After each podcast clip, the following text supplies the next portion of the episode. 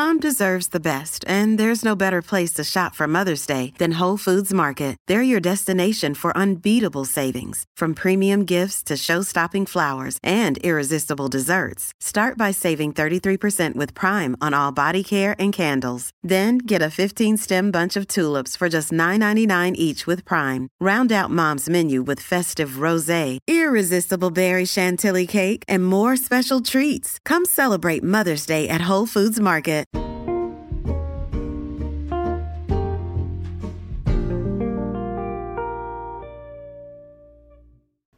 Hello, everybody, and welcome back once again to Dirty Sexy History. My name is Jessica Cale, and if you've been listening to this podcast for any length of time, you might have noticed that we're really into the history of gender. Why? Well, it's a good place to start dismantling a lot of the nonsense we were all taught about sex and history. Not just because it's sadly still relevant in a society that weaponizes false assumptions about the past to push for a future based on nostalgic nonsense, but because I enjoy it. now, a lot of people still push the narrative that people throughout history have always adhered to a strict gender binary with clear cut gender roles, and that nobody ever stepped outside of it, or, God forbid, was born outside of it until the nasty feminists got jobs in the 1960s and ruined everything with their pantsuits and birth control pills. It's bullshit. The real history of gender is more complicated and far more interesting. We've talked about this with some great guests this year, and this week we're continuing that conversation with Dr. Anne Linton, author of the groundbreaking new book, Unmaking Sex The Gender Outlaws of 19th Century France. Now, we cover a lot of ground in this conversation everything from marriage laws and medical erotica to popular fiction and permits for pants. It's a fascinating interview, and I hope you enjoy it. So, here's my talk with Dr. Anne Linton.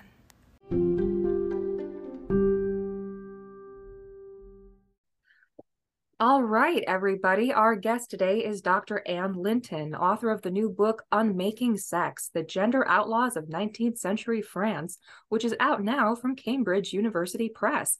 Welcome to the show.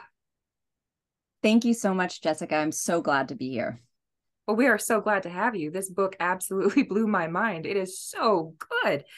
So, to start with, this title is so fascinating to me. And I have to ask what did it mean to be a gender outlaw in 19th century France?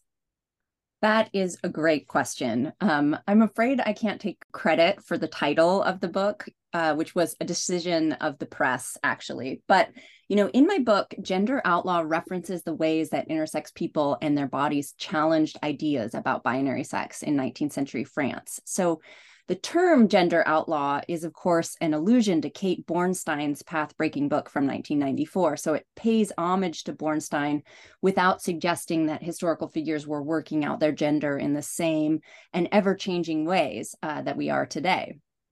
Chapter two of the book really explores moments when historical intersex people came into conflict with the French Civil Code, which is a more literal meaning of the term gender outlaw.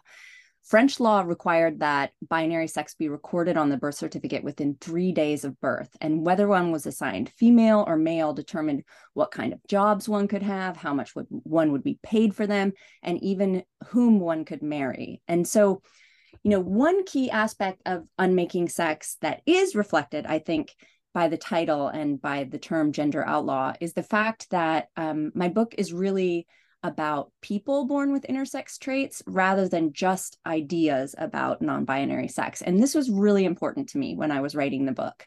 So even though the medical rec- record privileges the doctor's voice, it it also provides glimpses of the choices made by historical intersex people. And so I try to attend to their stories and their voices whenever possible in the book, you know, given the limitations of the historical record, which, you know, are many. Obviously, Herculine Barbin is the central figure here. But I also try to show moments, however fleeting, in the historical record when we can see how historical figures thought about their own gender.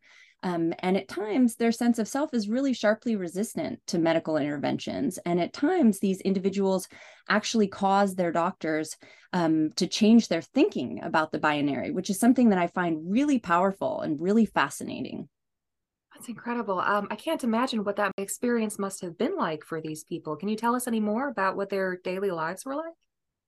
Um, well, I think I think really Herculine Barbin is the best example um, to talk about um, the lived experience of historical intersex people because that's really Herculine Barbin is you know the author of the only known memoir written by an intersex person from 19th century France. So that's really the only first person account that gives us access to to a certain extent to like the hopes and the triumphs and the aspirations but also like the daily experiences of an intersex person from from the time period. The medical record um, is just going to provide us with small moments um, of interaction between um, between patients and and their doctors. Um, so you know Herculine Barbin's memoirs are really crucial um, but they're also not completely unmediated. Um, Ambroise uh, Tardieu, the doctor who published them, only published the part that he found the most interesting. Um, and so the excised sections of Barbin's memoirs had have been lost today. And I've often wondered how they would be different if we had the full story. And I sort of suspect that they would be very different, you know, if we didn't have Tardieu as as a narrator in some ways. Yeah, it's uh it's such a shame that we're missing so much of it. So uh now of course you you do mention Herculine Barbin quite a lot in the book. So what can you tell us about their life? Um, Barbin was an extraordinary individual um, who was extremely well educated and who was also a teacher. Um, was born in 1836 and assigned female, consistent with that French law that I mentioned above. But extreme abdominal pain led to a series of invasive medical examinations that uncovered an intersex variation much later in life, and that ultimately led to a legal sex revision. So Barbin's birth record was then amended to read male, and Barbin's name was changed on that record. At first, there's some optimism in the memoirs that Barbin will succeed in the capital with a fresh start. But because Barbin has now legally changed sexes, it became impossible to cite any of their past work experience, um, which left Barbin really qualified for only low paid and labor intensive work. Mm-hmm. And Barbin also describes feeling extremely isolated, um, separated from family, friends, um, and Sarah, uh, who was Barbin's lover.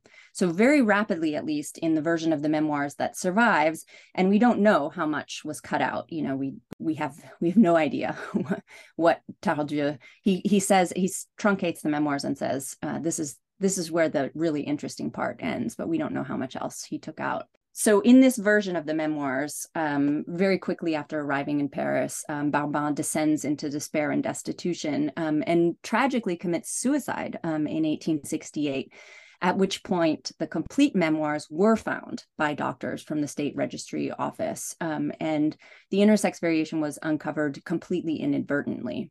So the memoirs really reveal in the most heartbreaking way possible what a legal sex revision actually meant to the people who were forced into them. And so the position taken by Morgan Holmes or Hida Viloria or many of the other intersex scholars and activists who read Barbin's story and who consider it as one of an ancestor is really that Barbin was forced into this legal sex revision. And so um, the work of these contemporary scholars and activists helps us to see parallels between medical interventions in the 19th century and the so called medical management of intersex in the 20th century through to the present, in which intersex babies and children are subjected to what are predominantly unnecessary medical interventions that have caused really enduring physical and psychological trauma.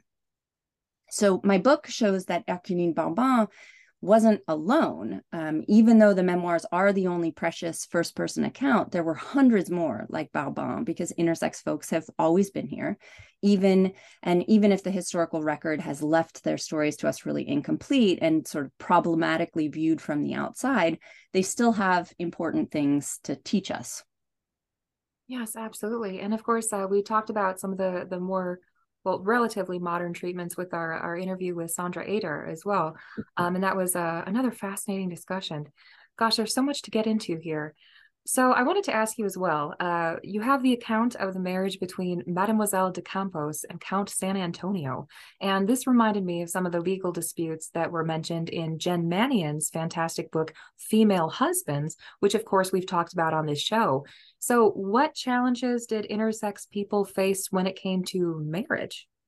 Female Husbands is such a phenomenal book. I'm so glad you mentioned it. Um, Jen and I have talked about this some, and of course, we're looking at different time periods and different ge- geographic regions. Um, Jen is focusing on 18th century Anglophone texts, and I'm working on 19th century Francophone texts. But one similarity, though, is the power that the wives of female husbands had over their husbands, um, whom they could denounce as having been assigned female at any point, which would garner uh, public sympathy.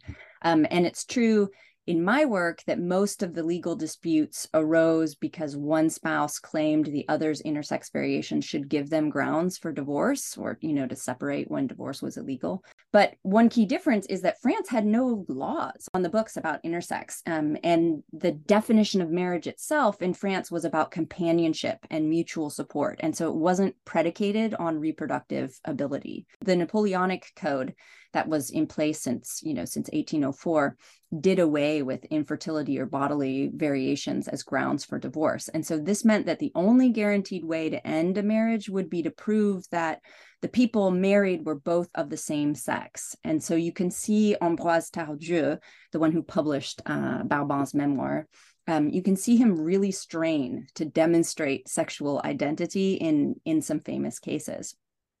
In england or germany by contrast, at, at the same time, if one of the spouses had a bodily variation that would interfere with what was seen as the reproductive imperative of marriage, then that marriage could be ended. So French jurisconsults had to come up with another solution. Um, sexual identity was one strategy. Um, some also wanted to add a third category for sex alongside those of male and female.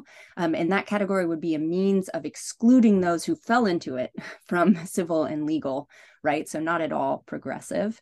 Um, or they argued that another overlooked clause in the code could be interpreted in sort of the broadest sense to include certain bodily variations. Um, another challenge that intersex people sometimes faced um, legally if they had transgenders away from the sex assigned at birth was the obstacle that their birth sex was identified on their birth certificate. It would need to be produced in order to marry. And so this is what happened with uh, Joseph Marceau. So there's a huge amount of anxiety on the part of doctors at the time about what were seen as same sex marriages, not just because of heteronormativity, but also because of the natality crisis in France at that time. Nevertheless, you know, doctors often record in their cases that couples were happy and they weren't interested in undergoing a legal sex revision or in having the marriage dissolved. And the doctors really mostly just seem to accept this fact, um, which is really interesting. That is really interesting. So much of this was not what I expected. There were so many amazing surprises. Um, and in fact, another one I wanted to ask you about you have some beautiful 18th century engravings in this book from Jean Moreau's 1773 collection. And I've never come across these before. These are these beautiful pictures of, of intersex people. Uh, what was Moreau's study and how did this come about? Um, yeah, so that those are really interesting. Those are from the Wellcome collection um, in in London those engravings reflect some points of continuity with the 19th century and some points of rupture. Um, one difference is that even though Louis Hainaut, who's one of the one of the individuals um, depicted, even though he's described as having a complete male and female reproductive system, he's nevertheless labeled in the drawing as a boy hermaphrodite. So he's assigned um, a true sex. That's the title of the of the drawing. So he's assigned a true sex, even though his body is non binary. Um, by the 19th century, um, so just a few years later, doctors already knew that no human could have a complete female and male reproductive system. That was that didn't exist at all. Nevertheless, there were some doctors and scientists like Isidore Geoffroy Saint-Hilaire who defined what was then termed hermaphrodism broadly as the coexistence in the same individual of both sex or some of their attributes.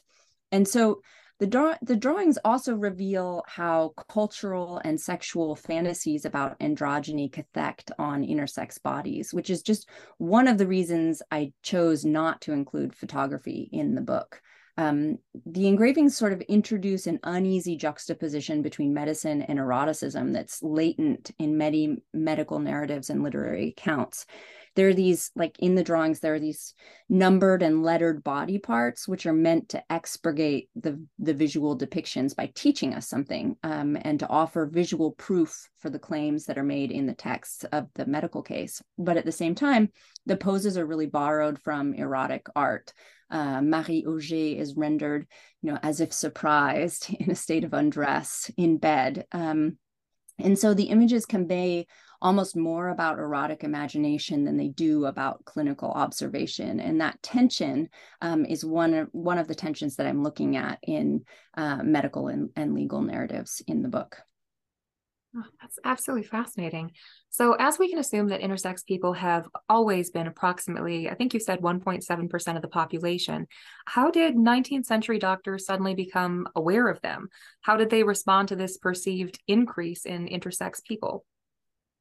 Uh, that's a great question. So there actually wasn't a sudden awareness. Um, there are cases going back to the earliest medical publications. Uh, Leah DeVun recently wrote an extraordinary book about non-binary sex in the medieval period called The Shape of Sex, which is very good. But there were many factors that increased the visibility of intersex in 19th century France in particular. Many of them were tied to medicine. There was a shift to large hospitals and new specializations. There were rapidly increasing venues for medical publications. Um, the poor filling public hospitals raised awareness about all kinds of bodily variations, you know, whether they were rare or not. And the new journals meant that discoveries could be shared far and wide. So sometimes intersex variations were found completely inadvertently because of some kind of exam. There's a lot of VD in the 19th century. Yeah. Uh, but, but also because you know there were massive epidemics um, and so intersex variations were found um, inadvertently during autopsy and then the cause of death would be listed as cholera for example. Um, and i found a lot of cases that way. And so one of the anxieties in the medical record that comes out of these inadvertent discoveries is that maybe intersex variations are not actually rare. Maybe there are many more people with intersex uh, traits than uh, has been previously than was previously suspected. In 1886, Dr. Paul Brouardel personally examined six patients whose sex he alleged had been incorrectly assigned at birth. And so this kind of publication really fueled anxiety that there was a dense population of intersex people that posed a risk to French society and to French social order, usually because there were fears about the institution of marriage. Um, and so fears about the potentially widespread nature of intersex also challenged more restrictive definitions of what was then termed hermaphrodism. So um, I'm glad that you mentioned the medical records, and I want to go ahead and uh, take a little bit of a left turn here because I want to get into the other part of your book, which I thought was so fantastic. So my degrees are in, in history, but then my uh, my MA's in um, well creative writing. So I study a lot of literature as well. So if we only look at medical records from this time, we only get a fraction of the picture, as you mentioned. And what I love so much about this book is that you also analyze literary sources from the time to fill in the rest. So, what does the popular fiction from this time tell us about the public perception of androgyny? Uh, that's such a great question. Um, and I love that you have this background in history and, and literature as well. That's uh, wonderful. Um, helps me understand where the questions are coming from as well. That's great. Um, I think, you know, in the book, I argue that the popular fiction is really kind of a missing link between medical inquiries into intersex and the 19th century, um, in the 19th century, and then also canonical literature. Um, there's been this long-standing narrative in literary studies that the that fictional representations of androgyny have nothing to do with contemporary historical and medical accounts that you know they harken back to timeless myth but if one looks at popular fiction in which doctors and medicine really do play important roles it makes the connection to medicine much more explicit while at the same time challenging the way uh, that we might read some very well known novels, um, because it's clear that there are connections to medicine and science uh, from the time. Novelists imagine fantastical excursions away from binary gender in their fiction. And just like the medical cases, they sometimes subvert the binary during the period in which it's believed to be the most entrenched. That there was so much public interest in androgyny is a reflection, I think, of the ways um, that sex and gender were under strain during the period, which made the, the question of intersex more poignant and more resonant and magnified its appeal to a much broader audience. Yeah, gosh, and there are so many great examples too. You you know you have examples of intersex characters written by everybody from uh, Baudelaire to Balzac to Sand and Zola.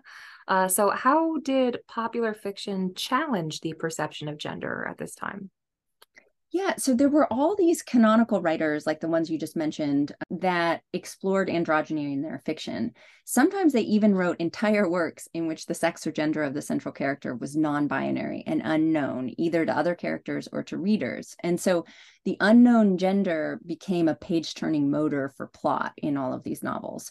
So these writers were really testing the limits of gendered embodiment in their fiction and pushing beyond the binary. Often there seems to be a return to heteronormativity at the end, um, usually through the death or departure of the non normative character. But upon closer scrutiny, I argue that these novels really do challenge contemporary perceptions of gender, either by questioning the effectiveness or meaningfulness of sex assignments, as in Latouche's novel, or by showing us how gender can actually shift, as in Théophile Gautier's novel, for example. So, speaking of authors, George Sand herself was an androgynous icon, dressing as a man, although she identified as a woman.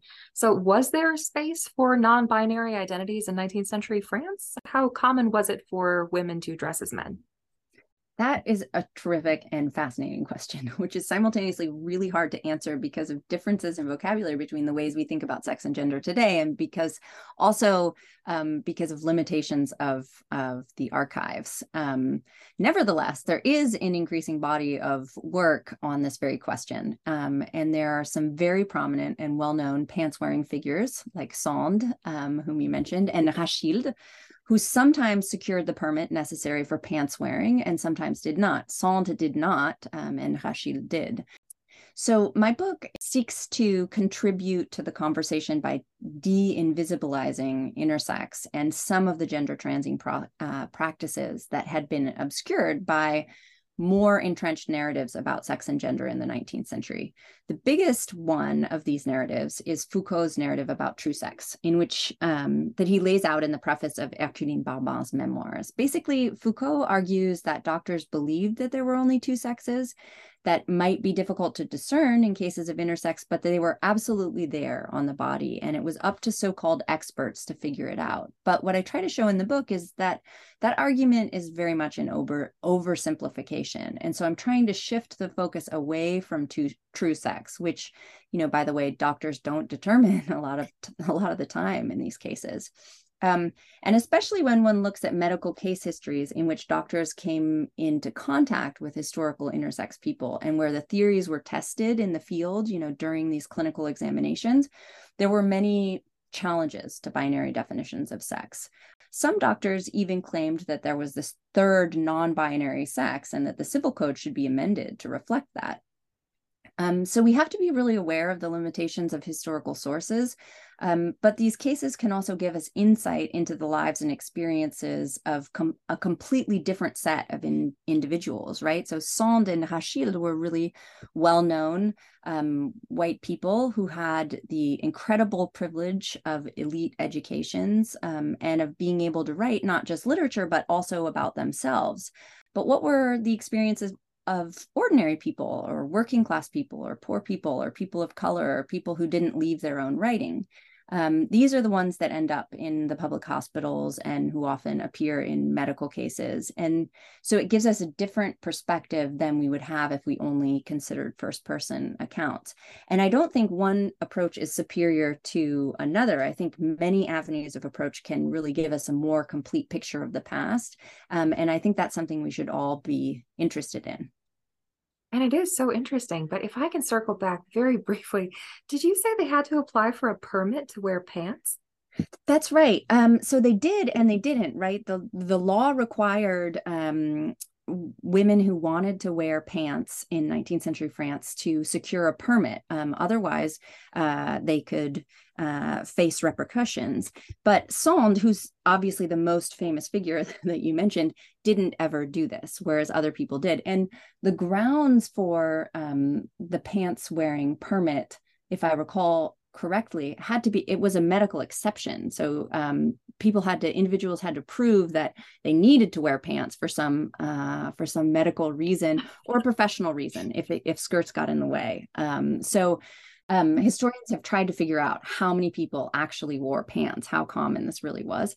But the records at the Préfecture de Police um, in France are sort of idiosyncratic and they don't tell us um, overall how many people there were. there are just certain accounts that, that are recorded. And so it's a question that remains largely uh, unanswered.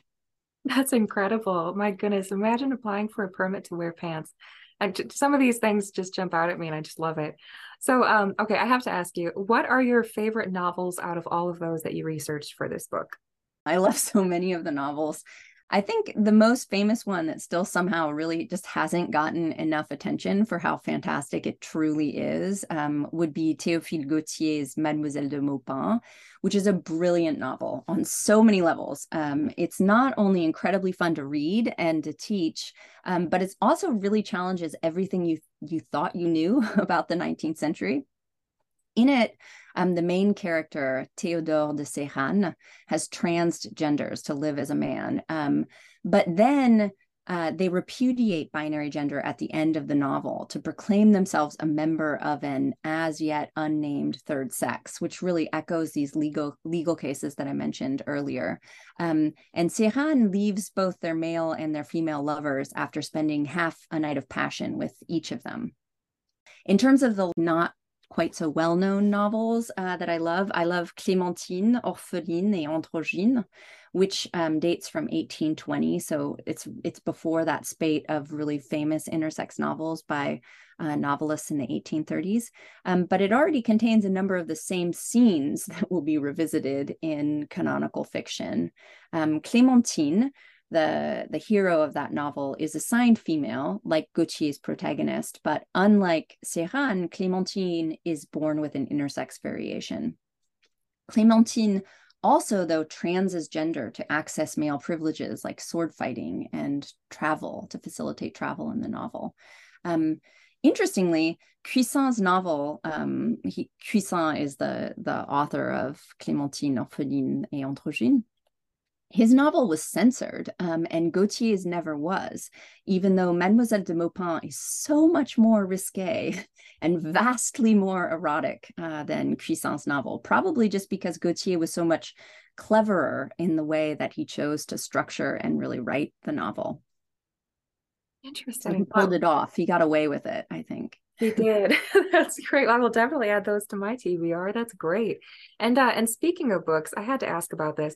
Now, you briefly mentioned as well in the book uh, medical erotica from this period. Now, I think we touched on this a little bit earlier, but I have to ask, what exactly is medical erotica? Yeah, so today, you know, we tend to think of literature and science as totally distinct and even diametrically opposed. But you know, the former is concerned with fiction, the latter supposedly with truth. Um, but the boundaries were really blurred in the 19th century. Um, the literary field of naturalism, with authors such as Émile Zola, repurposed literature as a means of scientific inquiry. And at the same time, there were these hybrid medical texts that borrowed narrative devices from fiction, and even doctors who wrote medicalized fiction. And some of it is really dirty. Um, one example of this is Dr. Caufeynon, who wrote a medicalized, eroticized version of Herculine Barbin's memoirs. Um, and he really exaggerated and deformed the memoirs in order to sensationalize them and to play into fantasies and fears about intersex um, at the time. So, in these novels, and certainly in Caufeynon's novels, the form that's taken is kind of like a salacious and really poorly written novel um, but then at the end, there are these real historical case histories that are tacked on. Um, and that's sort of doing the same thing um, as uh, those images that we talked about. You know, they're verifying and expurgating uh, the text that has preceded it by showing that this is like a true story and it was all told in the name of science. So sometimes you know authors would report the most prurient details uh, in latin so that only educated men could read them. Um, but you know vernon rosario has shown has pointed out that this just made it easier for readers to skip ahead to the really juicy parts. Um, the genre is sometimes called medico libertine or the roman de mœurs in French, um, and they're often written by a real doctor writing on, under the pen name of another doctor. Sometimes they probably weren't written by a doctor at all. Docteur Caufeynon was the pen name for Docteur Fauconney, um, whom Alison Moore has argued has no medical qualifications. I mean, at least in France, um, unless Fauconney is another pseudonym for another doctor whose name remains still unknown, um, or he's a doctor from outside of France. Uh, Caufeynon also published a pseudoscientific treatise on hermaphrodism. So the separation between literature and medicine was really, uh, the water was really murky at the time. Gosh, I guess. Um, do you think there's a modern equivalent? Maybe like a sensational biopic, or I don't know. Yeah, I don't really know. Um, I don't know what made these doctors feel like they needed to write these novels exactly, but I sort of hope the genre has died. so it sounds kind of horrible, actually. Yeah. Oh my goodness. So uh, you also talk a little bit about uh, the age of the gonads, which is an actual term. This is something that we've talked about with uh, with Sandra Eder as well. So what was the age of the gonads? It's not just a fantastic band name, but what did it mean for people who fell outside the gender binary? Um, yeah, I loved Sandra Eder's books um, and your podcast on it. Um, so that's it's great. I'm glad you mentioned that. Um, the Age of the Gonads. Um, it is a memorable name that was chosen. Yes, it is. It was chosen by Alice Dreger um, in her important book from 1998, Hermaphrodites and the Medical Invention of Sex, which is a really good book. Um, the downside of the name is that it's so very memorable that it's tended to be remembered at the expense of some of the much more nuanced and complicated history um, that Dreger is actually uncovering in that book. Um, so during this period of time, the age of the gonads, which Dreger situates roughly in the last quarter of the 19th century, um, doctors predominantly assigned sex based on the somatic nature of gonadal tissue. So, to be labeled a true hermaphrodite would require microscopic analysis that revealed intermediary gonads. Um, and this definition was very restrictive. And because exploratory abdominal surgery was really rare and generally only performed in life threatening situations, it was usually only revealed during autopsies. So, one consequence of the age of the gonads that Dreger talks about is that it led to the practical eradication of intersex. Um, but actually, as Dreger shows in her book, there there was also sometimes disagreement about which sex to assign, especially in living patients whose gonads weren't readily available for microscopic study, um, and that doctors sometimes refused to enforce or chose to ignore the one body, one sex rule. Um, and so my book kind of builds on this complexity that's already there in Dreger's book, um, or the messiness that Sandra Eder talks about in the unpublished case notes from the 20th century by showing an increasingly complex picture picture of the factors that affected sex assignments um, and by trying to pick up the story much earlier at the end of the 18th and the beginning of the 19th century. And so, by looking at this longer history, it's possible to see that there wasn't really one age of the gonads. Um, that idea had really been around um, from at least the end of the 18th century. And at the same time, there was a lot of resistance to this very restrictive definition of hermaphrodism uh, that the age of the gonads implied. Um, and this resistance had been around for just as long. So that does complicate things. Now, in 19th century France, medicine tried to reinforce the natural distinctions between men and women. But if the differences are so natural, then why was that necessary? you know precisely um, so part of what i'm arguing is that you know these differences are not natural um, they were shaped by historical and cultural forces that really changed over time and so in that sense, I think my work is part of a recent wave of historical LGBTQIA plus scholarship that tries to denaturalize the binary by showing how sex and gender are unstable categories that have changed over time and that have not, you know, simply always been with us. Um, there was incredible focus on anything that was perceived as a threat to binary gender during the period because it was under strain from all sides. Um, at the same time, there were these increasing venues of publication that we talked about and there were these new specializations. And you know historians have showed how during this period in particular social and cultural changes were wreaking havoc on binary sex. And so as the argument goes precisely because there were these pressures, medicine sought to naturalize the biological differences between the sexes so as to reify male social domination and patriarchal institutions of power.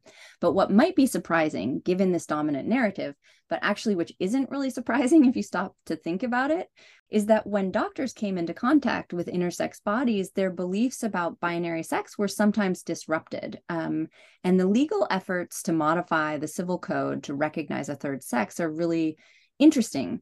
Um, because what those doctors are suggesting is that there's something wrong with the law that needed correcting, whereas 20th century doctors and psychologists like John Money, um, whom you know Sandra Eder uh, is is writing about, um, they claimed that the bodies of intersex babies and children needed to be surgically and hormonally altered to better fit with societal beliefs about the differences between men and women. These 19th century doctors suggested that the legal system itself was out of step with scientific progress. So it wasn't the bodies, but the code uh, that needed amendment, you know, which isn't to say their efforts were progressive at all, but it's an important uh, distinction.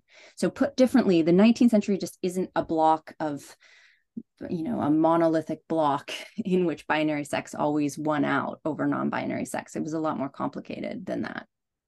Right. It just wasn't that simple. And of course, um, you could tell, uh, especially through the literature, there was a lot of anxiety around this at the time, uh, which, you know, of course, I have to ask how did Zola's Maxime reflect society's fear of intersex people? Did he really think that boarding school could make you gay or intersex? Yeah, Zola, what to say about Zola? Um, Zola's naturalism was really influenced um, by theories of heredity and especially degenerate heredity, which was used as a really expansive, like used in a really expansive and tautological way um, to both characterize and diagnose all sorts of modern ills, um, from criminality and depopulation and homosexuality, mental illness and intersex. Um, so in the novel, I talk about a lot in the book, La Curée, the character Maxime, his androgyny is linked to contemporary scientific beliefs about his mother's young age at the time of his birth, but also to his homosexual experiences during boarding school. And Zola sort of fulminates on the evils of boarding school every chance he gets. Mm. Um, and when Maxime falls in lust with his stepmom, Renee, the stories that they whisper to each other about what happened when they were in school really set the action in motion so that their incest, their quote unquote incest, becomes predetermined in the way of a tragic flaw in Zola's modern retelling of the Phaedra's myth. Um, Naomi Schor famously wrote that pensionnaire is just another way of saying lesbian in Zola's in, in Zola's writing there's a slippage um, between bodily sex variations and same-sex desire um, in Zola's work that's a product of his, his historical moment um, and also of the science um, of his day. And so, um, you know, Zola himself is also an incredibly complex and deeply flawed individual. He does a lot of fear mongering about the blurring of sexual boundaries. And he's very clear that a woman's role is to be a good wife and to have many, many children. Um, but at the same time, he had this whole secret life and a second family. Um, and he also wrote the preface to the autobiographical memoirs of a, a young Italian, which were published as the Roman d'un inverti. And in it, Zola suggests that both sex and sexuality might be innate. And so he links intersex and what was then termed inversion.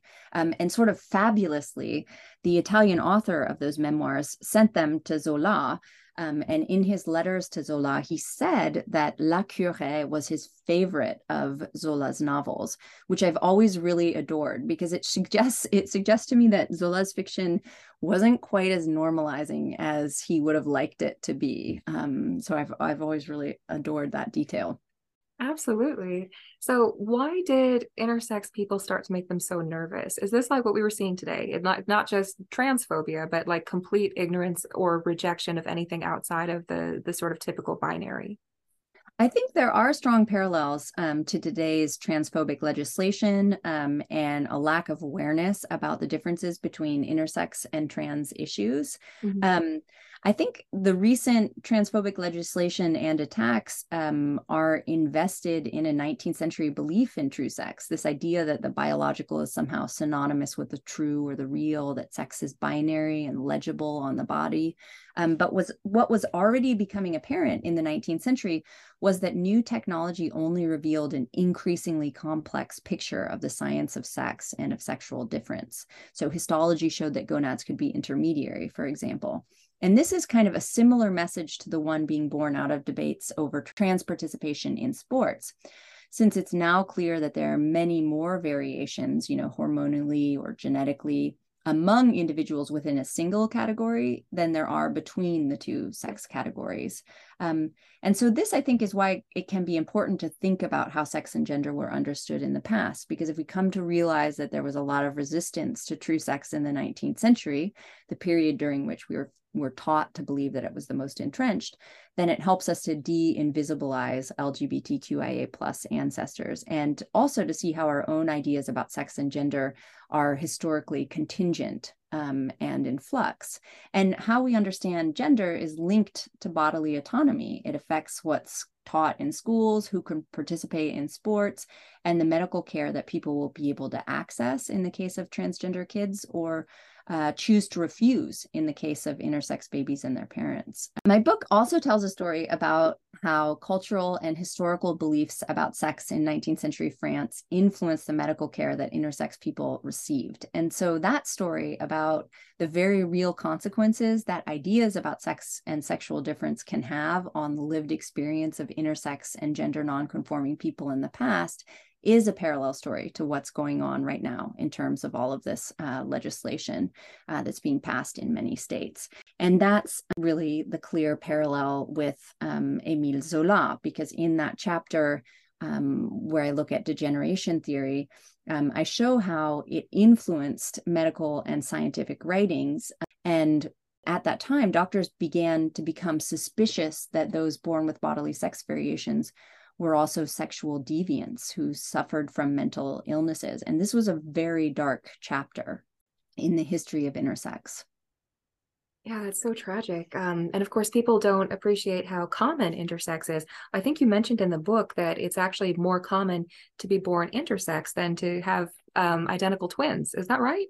That's one of the statistics that comes out of the work by uh, intersex activists and scholars. Another one of the really frequently cited comparisons is that intersex variations are as common as having red hair. And so when you think about it, everybody knows uh, people who are born with intersex variations, whether or not you know it, right? Because whether or not you realize it. Everybody, right yeah, it's it's so much more common than people think. So, what can the 19th century debate teach us about the medical management of intersex today? Well, I think the first and most important lesson is that intersex folks have always been here and they will always be here um, because intersex is just an umbrella term for a broad range of naturally occurring bodily variations. So the vocabulary is dynamic today as it was um, in the past, but the people are in many ways the same. Um, we've all heard of Herculine Barbin, but there were so many more like Barbin whose stories deserve to be seen and heard. One key difference between the 19th century, though, and our own time is this medical management of intersex. Intersex scholars and activists have been arguing since the 1990s that babies born with intersex traits should not be subjected to unnecessary medical interventions. And this is really a difference because in 19th century France, the technological limitations meant that the bodies of babies and children were not being systematically altered to fit with cultural beliefs about what a boy or a girl should look like. Um, and so intersex in the 19th century was becoming increasingly visible because of all of the reasons that, that we've already talked about, um, whereas it was rendered increasingly invisible following uh, John Money's work at Hopkins. Um, and I actually think that that invisibilization was a factor for the literary critics who were first trying to think about uh, literary representations of androgyny, um, that there was somehow a theoretical or a discursive limitation that prevented them from really taking the question of intersex embodiment seriously um, and from really seeing what these novels were doing um, and reading them in a way that they probably would have been read um, in a culture in which intersex was much more visible, as it was in 19th century France, because of all of these novels, because of all of these uh, medical cases. So it's important to know that even in the 19th century, which is a time when we've been taught to believe that the concept of true sex solidified, that there were many challenges to this idea, cutting across multiple different discourses. And there were also these historical individuals with sex variant anatomies who sometimes rejected the medical prescription of true sex and chose instead to live their own truths. So the book is absolutely fantastic, and I cannot wait to read more of your work. So, what is next for you, and where can we find you? Thanks so much. Um, my new book project um, in this new project, I'm trying to think about literary imaginings of gender crossings within the context of 19th century technologies that were beginning to realize the potential to modify gendered embodiment. So, for example, the early elective reproductive surgeries like ovariotomie or surgeries on adults with intersex traits in 19th century France um, that were sometimes elective, that were sometimes desired by those patients.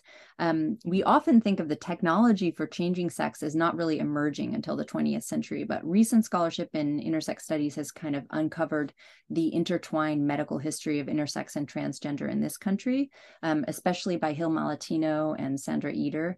Um, while new work in historical trans studies has drawn attention to precursors to trans identities in France. Um, and so my new book argues that 19th century technological innovations ensured that medicine would one day be able to transform bodies to express identities for which no language yet existed. So it tries to trace the emergence of trans technology further back in the past, long before it was named, um, at a period of time during which binary sex was really under attack.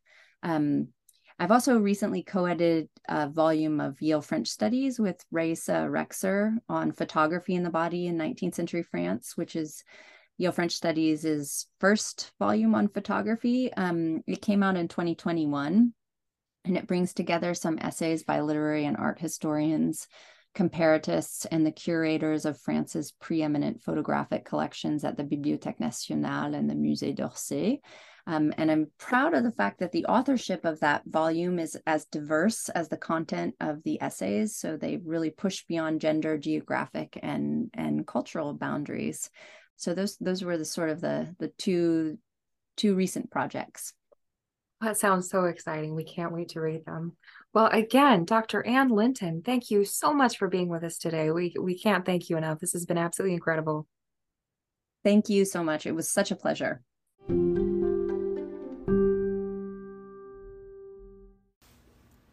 Once again, I'd like to thank Dr. Anne Linton for stopping by.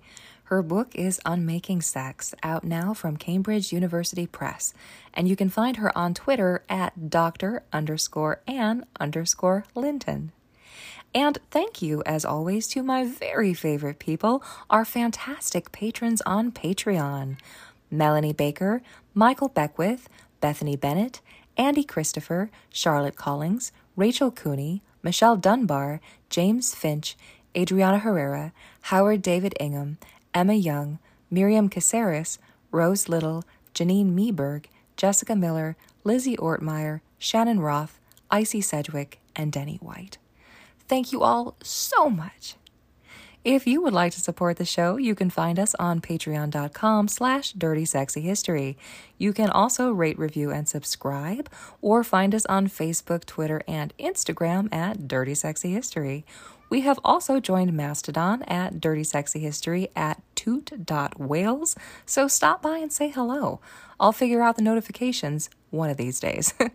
you can also find us and our six years of post archives on our website at dirtysexyhistory.com. See you guys next time.